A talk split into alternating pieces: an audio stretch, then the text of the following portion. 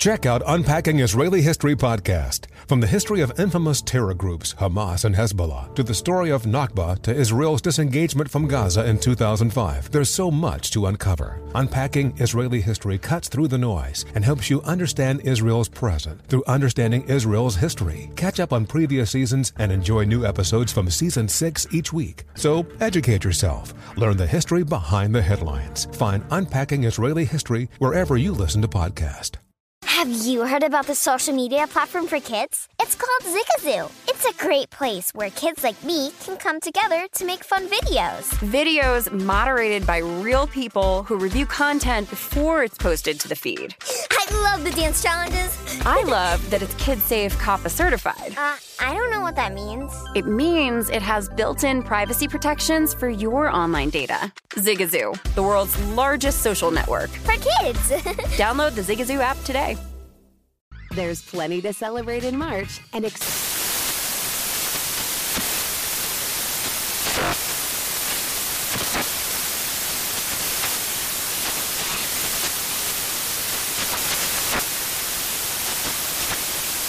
National Craft Month with the perfect pizza at home class from Craftsy. And anytime is right to listen to iHeartRadio's iHeart Country Radio. Discover more shows and movies for free.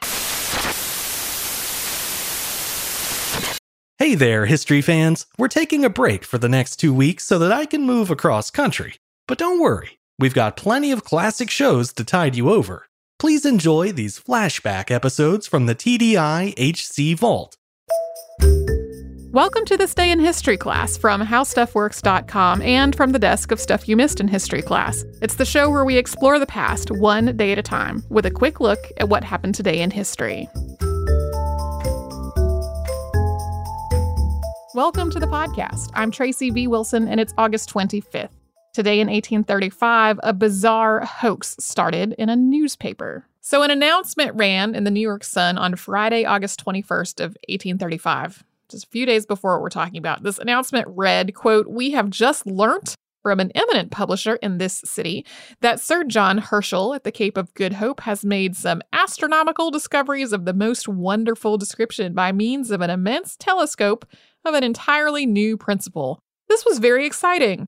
Sir John Herschel was a famous name in the world of astronomy. He was the nephew of Caroline Herschel and the son of William Herschel, and this telescope promised to be extremely fancy.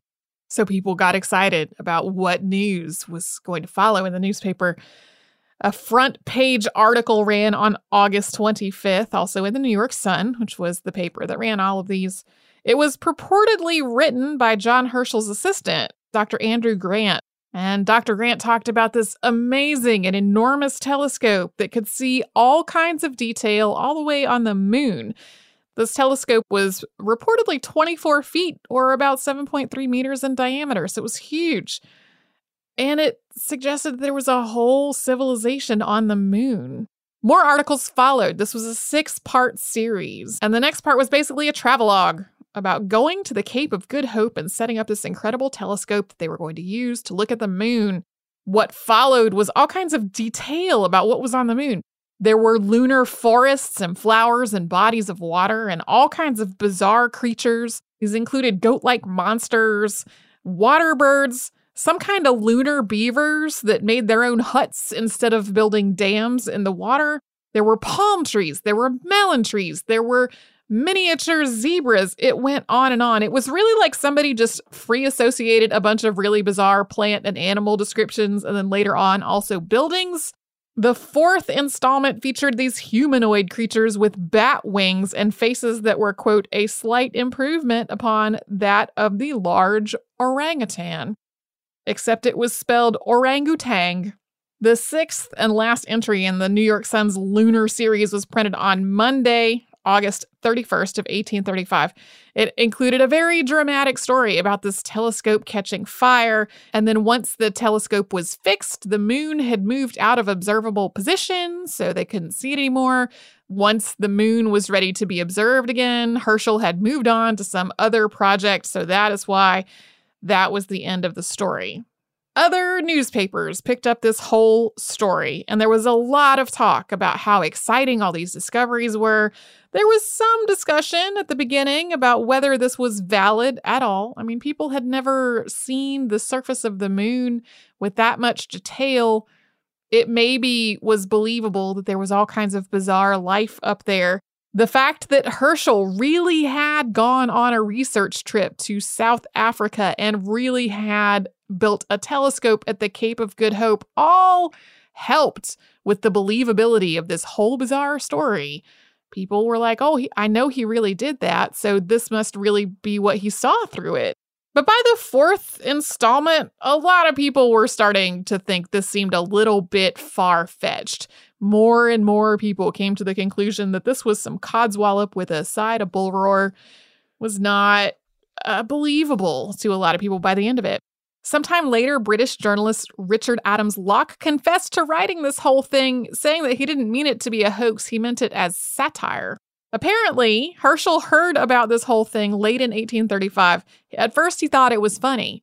Although for many years after that, people kept asking him about it, and he gradually thought it was less funny and got tired of those questions. You can learn more about this whole bizarre episode in the March 30th and April 1st, 2015 installments of Stuff You Missed in History Class. Thanks to Tari Harrison for her audio work on this show. You can subscribe to This Day in History class on Apple Podcasts, Google Podcasts, and wherever else you get podcasts. Tomorrow we'll have an 18th century declaration that's probably not the one you thought of.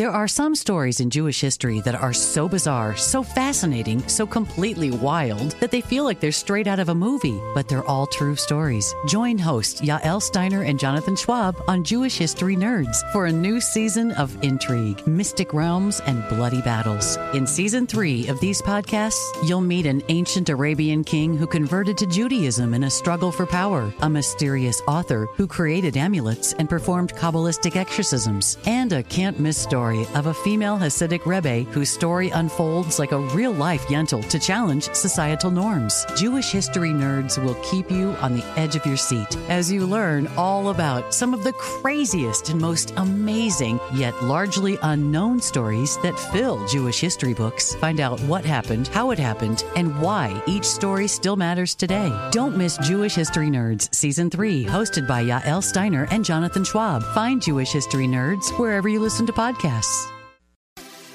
Have you heard about the social media platform for kids? It's called Zigazoo. It's a great place where kids like me can come together to make fun videos. Zigazoo is moderated by real, live people who review content before it's posted on the feed.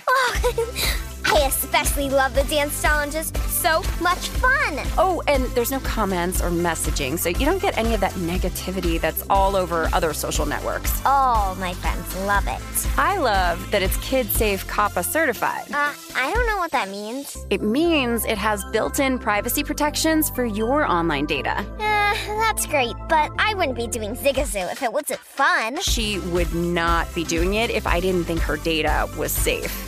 Zigazoo, the world's largest social network. For kids! Download the Zigazoo app today. There's plenty to celebrate in March and. Ex-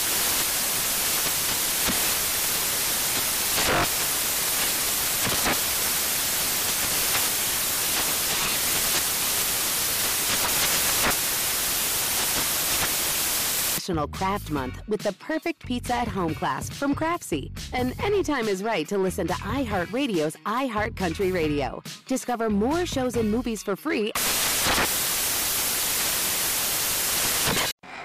Greetings, everyone. Welcome to This Day in History class, where we bring you a new tidbit from history every day.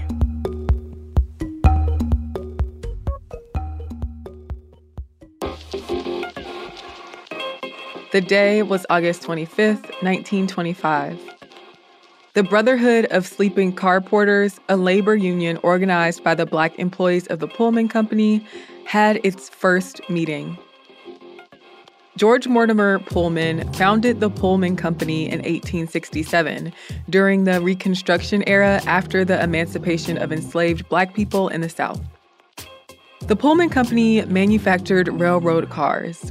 Pullman's big claim to fame was the sleeping car, or passenger rail cars that have beds for travelers to make overnight trips more comfortable. Railroad lines leased Pullman cars, which were really popular in the US from the mid 1800s to the mid 1900s. The Pullman Company employed black maids and porters, many of whom were formerly enslaved in the beginning of the company's history. Pullman knew that many black people needed work badly and would take low wages. The work that the porters did on Pullman cars is what really made the experience top quality.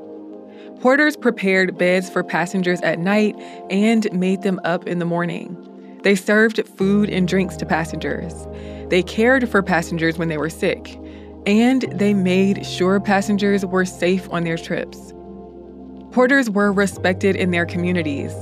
They got to travel around the country, and after tips, they were paid better than a lot of Black people in other professions. But their hours were long, and the work was often thankless. They had to work 400 hours or travel 11,000 miles in a month to earn full pay. And they were still paid a lot less than white people in other professions at the Pullman Company. Porters did not have any job security, and they had to pay for their own food, lodging, and uniforms. If passengers took items from their cars, then their pay was docked. They did not get much sleep at night since they worked such long days, and even when they did, they had to sleep on couches in the smoking car. And the conditions of their work maintained the master servant relationship between black and white people that was perpetuated under slavery. Porters were often called George, regardless of their real names, presumably because of the old practice of slaves being named after their masters, and the Pullman founder's name was George. Unhappy with these conditions and how they faced punishment if they brought these issues up to the company, the Porters tried to organize.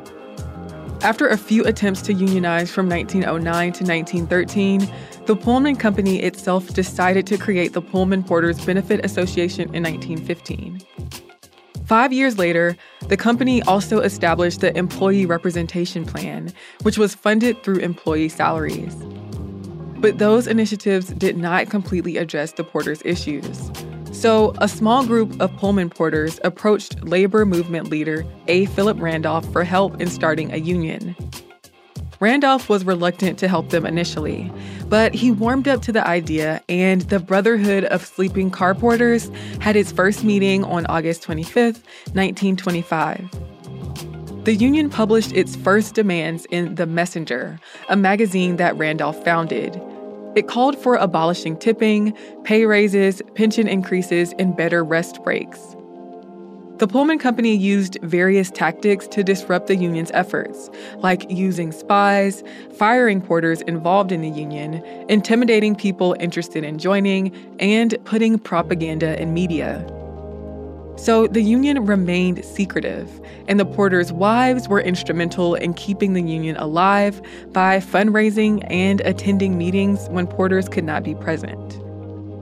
It took a while for the union to gain traction, but in 1937, two years after the National Relations Labor Act was enacted, the Pullman Company signed a labor agreement with the Brotherhood. The porter's minimum salary was increased and working conditions improved. In 1947, the Pullman Company let go of the sleeping car business. As the railroad industry declined in the 1950s and 1960s, so did the number of porters and membership in the Brotherhood. Many porters were involved in the civil rights movement as well. In 1978, the Brotherhood merged with another union, the Brotherhood of Railway, Airline, Steamship Clerks, Freight Handlers, Express, and Station Employees. I'm Eve Jeffcoat, and hopefully, you know a little more about history today than you did yesterday. If you would like to learn more about this topic, you can listen to the episode of Stuff You Missed in History class called The Brotherhood of Sleeping Car Porters. The link to that episode is in the description. You can follow us on Twitter, Instagram, and Facebook at TDIHC Podcast. Thanks again for listening, and we will see you tomorrow.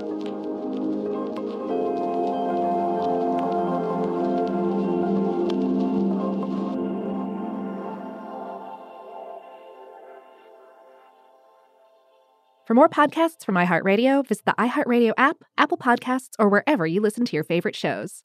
Have you heard about the social media platform for kids? It's called Zigazoo. It's a great place where kids like me can come together to make fun videos. Videos moderated by real people who review content before it's posted to the feed. I love the dance challenges. I love that it's Kid Safe COPPA certified. Uh, I don't know what that means. It means it has built in privacy protections for your online data. Zigazoo, the world's largest social network. For kids. Download the Zigazoo app today. Infiniti presents a new chapter in luxury, the premiere of the all new 2025 Infiniti QX80, live March 20th from the edge at Hudson Yards in New York City, featuring a performance by Jon Batiste. The all new 2025 Infiniti QX80 is an SUV designed to help every passenger feel just right. Be the first to see it March 20th at 7 p.m. Eastern, only on iHeartRadio's YouTube channel. Save the date at new-QX80.com. Don't miss it. 2025 QX80 coming this summer. There's plenty to celebrate in March and ex-